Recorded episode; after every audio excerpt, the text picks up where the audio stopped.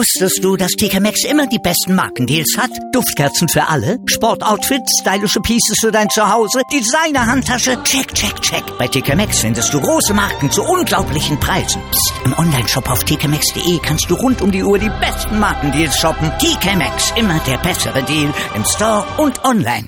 Winter Games, der Olympia-Podcast auf meinsportradio.de. Skispringen. Was für ein Abschluss des ersten Entscheidungstages bei den Olympischen Spielen in Pyeongchang. Andreas Wellinger trotzte den kaum zu kontrollierenden Windböen, den ständigen Unterbrechungen, der extremen Kälte und auch der fortgeschrittenen Stunde und sprang von der Normalschanze zur Goldmedaille und damit zur ersten olympischen Einzelgoldmedaille für Deutschland seit Jens Weiß flog 1994 in Lillehammer. Die Älteren werden sich erinnern und erinnern kann ich mich natürlich und mein Experte für das Springen in Pyeongchang, Sven Schulze. Hallo Sven. Du hast mich jetzt nicht gerade alt genannt, Malte, ne? Ich habe uns beide zumindest äh, ein fortgeschrittenes und erfahreneres Alter bescheinigt. Genau, nennen wir uns erfahren, das passt schon soweit. Moin Malte. Wir haben auf jeden Fall die Historie damals miterlebt und wir haben es jetzt auch wieder miterlebt, wie das dann eben 24 Jahre später nochmal neu aufgelegt wurde. Wellinger verwies die Norweger Johann Andre Vorfang und Robert Johansson auf die Plätze zwei und drei. Markus Eisenbichler auf Platz acht, Richard Freitag auf Platz neun und Karl Geiger auf Platz zehn runden ein starkes deutsches Ergebnis ab. Richard Freitag war anschließend im ZDF voll des Lobes für seinen Teamkollegen und Kumpel Wellinger. Ja, unglaublich. Ähm, ich glaube, man hat es gestern schon gesehen, er war einfach hier topfit auf der Schanze und äh, wie er heute im zweiten noch einen raushaut, echt cool und verdient. Echt genial. Ja, genial. Was anderes kann man eigentlich gar nicht sagen. Vor allen Dingen aufgrund dieser Bedingungen, die ich ja schon angesprochen hatte, Sven. Das war ja zum Teil wirklich ein Geduldsspiel, ein Lotteriespiel. Äh, du musst jetzt nur einmal, musst du dich in die Situation von Simon Amann im zweiten ja. Durchgang äh, versetzen, bevor wir jetzt gleich anfangen zu jubeln. Äh, das muss ich einfach loswerden. Ich habe schon gedacht, ich würde hier die ganze Zeit, die wir uns unterhalten, nur am Pöbeln sein. Weil der Bengel, der stand da wirklich eine Viertelstunde oben, immer mal wieder auf dem Balken, dann wieder raus, dann haben sie mit einer Decke warm geruppelt und sonst was gemacht. Bei 20 Grad minus oder 10 Grad vielleicht im Stadion, aber da oben, da pfeift ja auch noch der Wind durch, der geht ja durch jede Pore durch, die Muskeln härten durch und, und dann haut der Ammann im zweiten äh, Durchgang so einen tollen Sprung hin. Das war für mich ein wirklich äh, olympischer Moment, weil das einfach eine Leistung war, die ich nicht hoch genug einschätzen kann wahrscheinlich. Das wissen die Athleten viel besser, wie das geht. Die müssen so voll Adrenalin sein, dass man dann irgendwo die Muskeln noch beweglich hält. Aber der hing da so lange oben und auch die dann folgten. Ich glaube, das war sogar, wer kam nach ihm, war es nicht sogar Johansson, der dann nach Schanzenrekord gesprungen mhm. ist, wo man einfach nur noch vom, vom Glauben abgefallen ist. Und, und das waren ja Momente eigentlich, die waren waren unvorstellbar. Und der Höhepunkt natürlich dieser, dieser ja, Traumsprung von Wellinger. Ich habe das mit meiner Frau zusammen gesehen. Ich habe gesagt, das ist er. Das, das, das sah man nach der Schanze schon, wie er da lag, wie ideal das Ganze war. Und das war also ein Augenschmaus von einem Sprung, wo ich eigentlich nur zu bemängeln habe, dass da zwar dreimal die 19.5, aber kein einziges Mal die 20.0 gezogen wurde, weil ich wusste nicht, was man da auch nur im entferntesten hätte besser machen können bei diesem schönen Sprung. er hat ja sogar den Telemark gesetzt. Also genau also äh, Johansen hat ja die gleiche Weite gehabt, aber hatte dann den, diesen Wackler in der Landung noch, der hat dann auch 17,5, 18,5 gekriegt in der in der Benotung.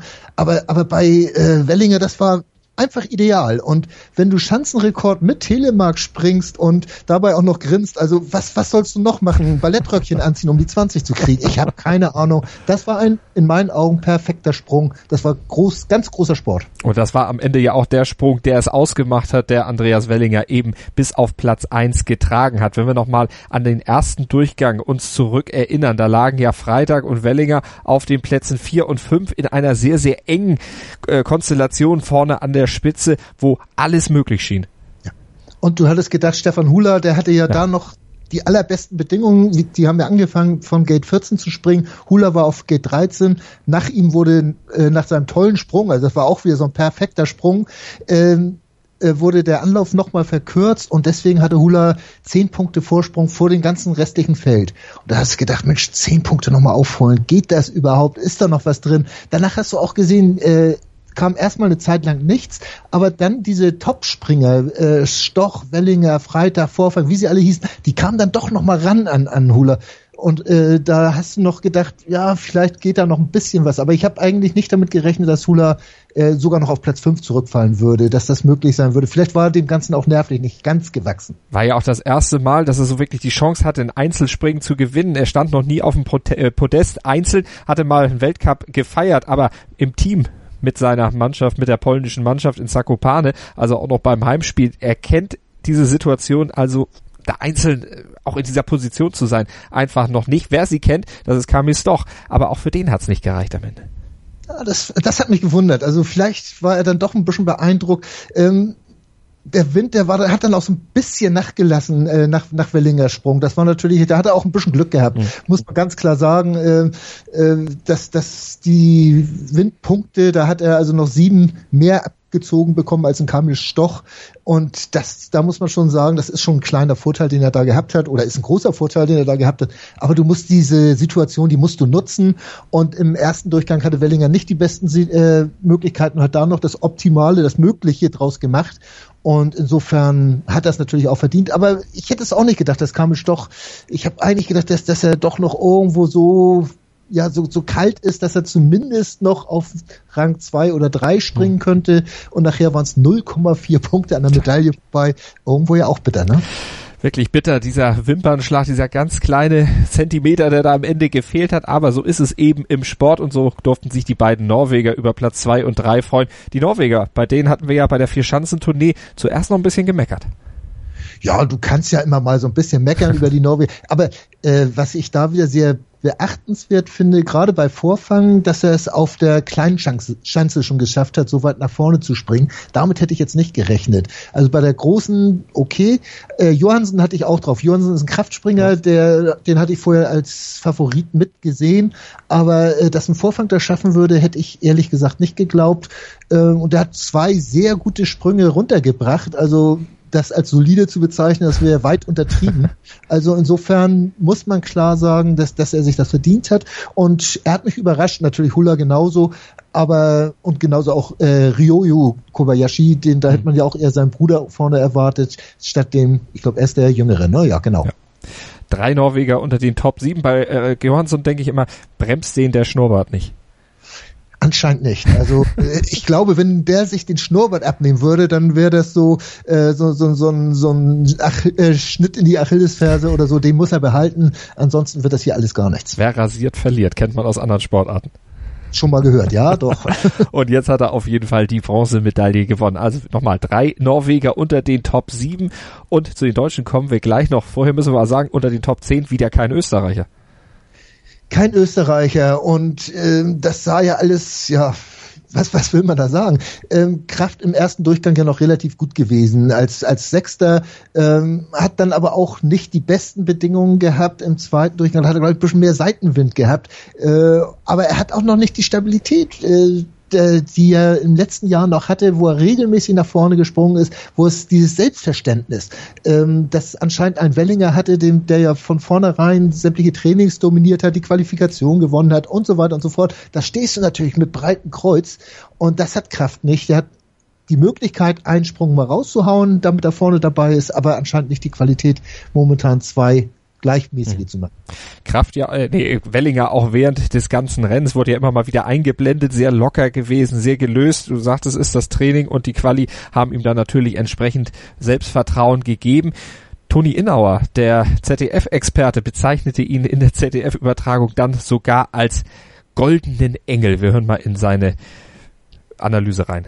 Ja, ist ein junger, aber doch erfahrener Athlet, der zweite Olympische Spiele macht, der oft schon gezeigt hat, er kann herankommen im zweiten Durchgang, er kann richtig noch einen drauflegen und er hatte ja im ersten Durchgang schlechten Wind und es ist ihm zugestanden, dass er das, sich das ein bisschen umwirft und er hatte dann einen guten Wind und den perfekt genützt. Die Schanze liegt ihm, er ist im richtigen Moment in Form gekommen. Was heißt in Form? Ja, halt, dass er wirklich alles zusammenpasst. Der Bewegungsablauf geht so leichtfüßig. Er ist körperlich in einer super Verfassung, hat sich umgestellt und fliegt wie ein goldener Engel darunter. Ja. ja. Ja, und so kann man eigentlich auch dann nur auf Platz eins fliegen, trotz dieser ganzen fiesen Bedingungen. Wir haben darüber gesprochen, Wellinger also mit der Goldmedaille und dem zweiten deutschen Gold des Tages. Aber wir müssen über die anderen Deutschen natürlich aussprechen. Ich sagte schon, Eisenbichler Achter, Freitag Neunter und Karl Geiger Zehnter. Also ein wirklich tolles deutsches Teamergebnis, Sven. Ja, auf jeden Fall. Nach dem ersten Durchgang ja noch unter den Top 8, alle in der Qualifikation oder den Top 7, alle vier und jetzt im Endergebnis alle unter den Top 10. Das sieht sehr gut aus. Und auch äh, wenn du gesehen hast, wie ein Eisenbichler am Freitag sich für den äh, Wellinger gefreut haben, äh, da siehst du auch, dass es absolut stimmt unter den Jungs. Und auch Laie war ja als fünfter Mann, der ja äh, ganz knapp am, am Start in den Olympischen Spielen äh, gescheitert ist, mhm. den Geiger noch ausgesprungen hat. Äh, der war dabei und, und hat äh, Wellinger äh, gratuliert. Also das ist eine ganz tolle Leistung gewesen von den Deutschen. Äh, du kannst natürlich sagen, also ein Freitag hätte natürlich äh, ähnlich weit springen können wie ein Wellinger, hatte im zweiten Durchgang auch nicht ganz diese Bedingungen, aber Mensch, drauf geht's. Ne? was, was willst du da sagen? Vier Mann unter Klar. den Top Ten, alle vier und einer hat gewonnen. Also, ja, Mensch, lass uns da bloß nicht dran rummäkeln. Wir mäkeln nicht, wir lassen Toni Innauer vom ZDF einfach nochmal was zu Freitag sagen. Ich habe das Gefühl, er hat mit der Schanze von Anfang an äh, keine Liebelei gehabt. Er hat sich schwer getan, hat nicht richtig das Gefühl bekommen, um forcieren zu können. Er hat mit, äh, mit Hängen und Würgen dieses, das System zusammengehalten und da beim letzten Durchgang äh, hat er einfach den Absprung. Äh, ja, ich denke, da war er etwas früh dran oder hat mit, mit dem Oberkörper begonnen auszulösen, statt von unten wie ein Kugelstoßer aus den Beinen richtig anzufangen. Und er hat einfach nicht den Schub in den Sprung hineingekriegt die Saison ist halt auch schon eine sehr lange, eine mhm. zehrende für ihn. Man hat es auch bei Stoch gesehen. Auch er hat es nicht geschafft, es nochmal rüberzubringen. Die pushen sich ja jedes Wochenende um den Sieg und das kostet irgendwann vielleicht doch ein bisschen Substanz. Ja. Und die haben ja Stoch und auch Freitag in dieser Saison ja schon gewonnen und ja auch tolle Leistungen gezeigt. Mental vielleicht auch ein bisschen leer. Könntest du das unterschreiben? Erstmal muss ich natürlich sagen, dass ich 1976 noch von Innsbruck oder in Innsbruck habe springen sehen. Äh, aber äh, natürlich sind sie ein bisschen kaputt, sind sie ein bisschen müde und sie pushen sich natürlich darauf hin. Sie wissen ganz genau, im Prinzip ist das jetzt der Höhepunkt der Saison. Wir haben viel gewonnen, äh, Stoch ja noch mehr als, als äh, Freitag. Und irgendwo für Freitag ist es so das Ding, ja, jetzt will ich noch mal unbedingt, aber wenn er es schafft, so ein bisschen Lockerheit zu behalten, dann habe ich ihn für die Großschanze wirklich äh, ganz vorne dabei, weil da brauchst du vielleicht nicht ganz so die, die, die Dynamik, da kannst du ein bisschen mehr fliegen und vielleicht kann, kommt dir das ein bisschen mehr entgegen momentan bei der Verfassung. Ähm, wie gesagt, ganz bitter aus deutscher Sicht wird, werden diese Olympischen Spiele wohl für äh, Stefan Laie enden, weil es gibt ja keinen Grund zu wechseln, ne? Der Bengel tut mir ein bisschen leid. In diese Phalanx kommst du nicht rein, wenn die wirklich so stark sind, wie sie momentan einfach sich präsentieren, dann ist das unheimlich schwer, aber freut uns natürlich aus deutscher Sicht, dass da für die Großschanze, aber eben auch für den Teamwettbewerb einiges drin ist. Also das war nicht die letzte Medaille.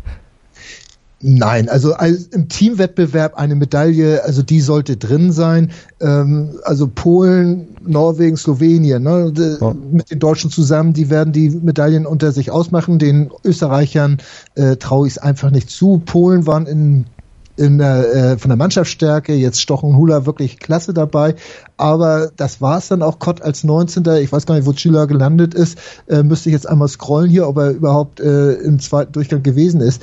Nee, Kubacki war das, der auch ganz schlechten Wind hatte, stimmt überhaupt, äh, im ersten Durchgang und ausgeschieden ist, er hat wirklich Pech gehabt. Ähm, aber äh, da, die sehe ich eigentlich nicht ganz so weit vorne. Also Bronze sollte das für Deutschen mindestens werden. Und da muss man einfach jetzt aber auch mal sehen, wie denen die Großschanze liegt. Da soll man auch äh, noch nicht zu früh feiern. Äh, bei Feiern fällt mir noch eins ein, was ich gerne sagen wollte.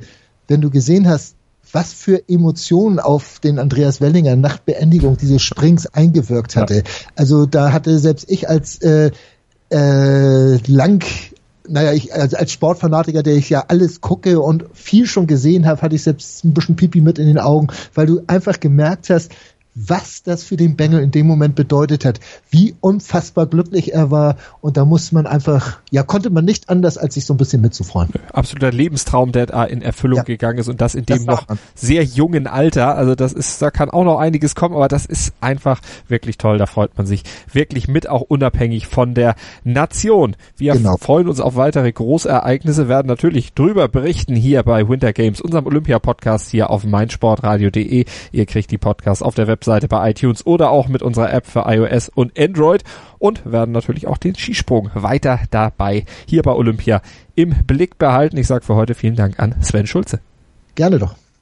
Einer der bedeutendsten Sports Awards der Welt meinsportradio.de begleitet exklusiv die Verleihung des Laureus World Sports Awards 2018. Alles Wissenswerte zu den Nominierten, umfangreiche Hintergrundinformationen und Interviews mit den Preisträgern. Kevin Scheuren berichtet für dich von den Laureus World Sports Awards 2018. Exklusiv auf meinsportradio.de. Abonniere jetzt den Podcast auf meinsportradio.de slash laureus oder in unserer kostenlosen App für iOS und Android. Wusstest du, dass TK Maxx immer die besten Markendeals hat? Duftkerzen für alle, Sportoutfits, stylische Pieces für dein Zuhause, Designer-Handtasche, check, check, check. Bei TK Maxx findest du große Marken zu unglaublichen Preisen. Psst. im Onlineshop auf tkmaxx.de kannst du rund um die Uhr die besten Markendeals shoppen. TK Maxx, immer der bessere Deal im Store und online.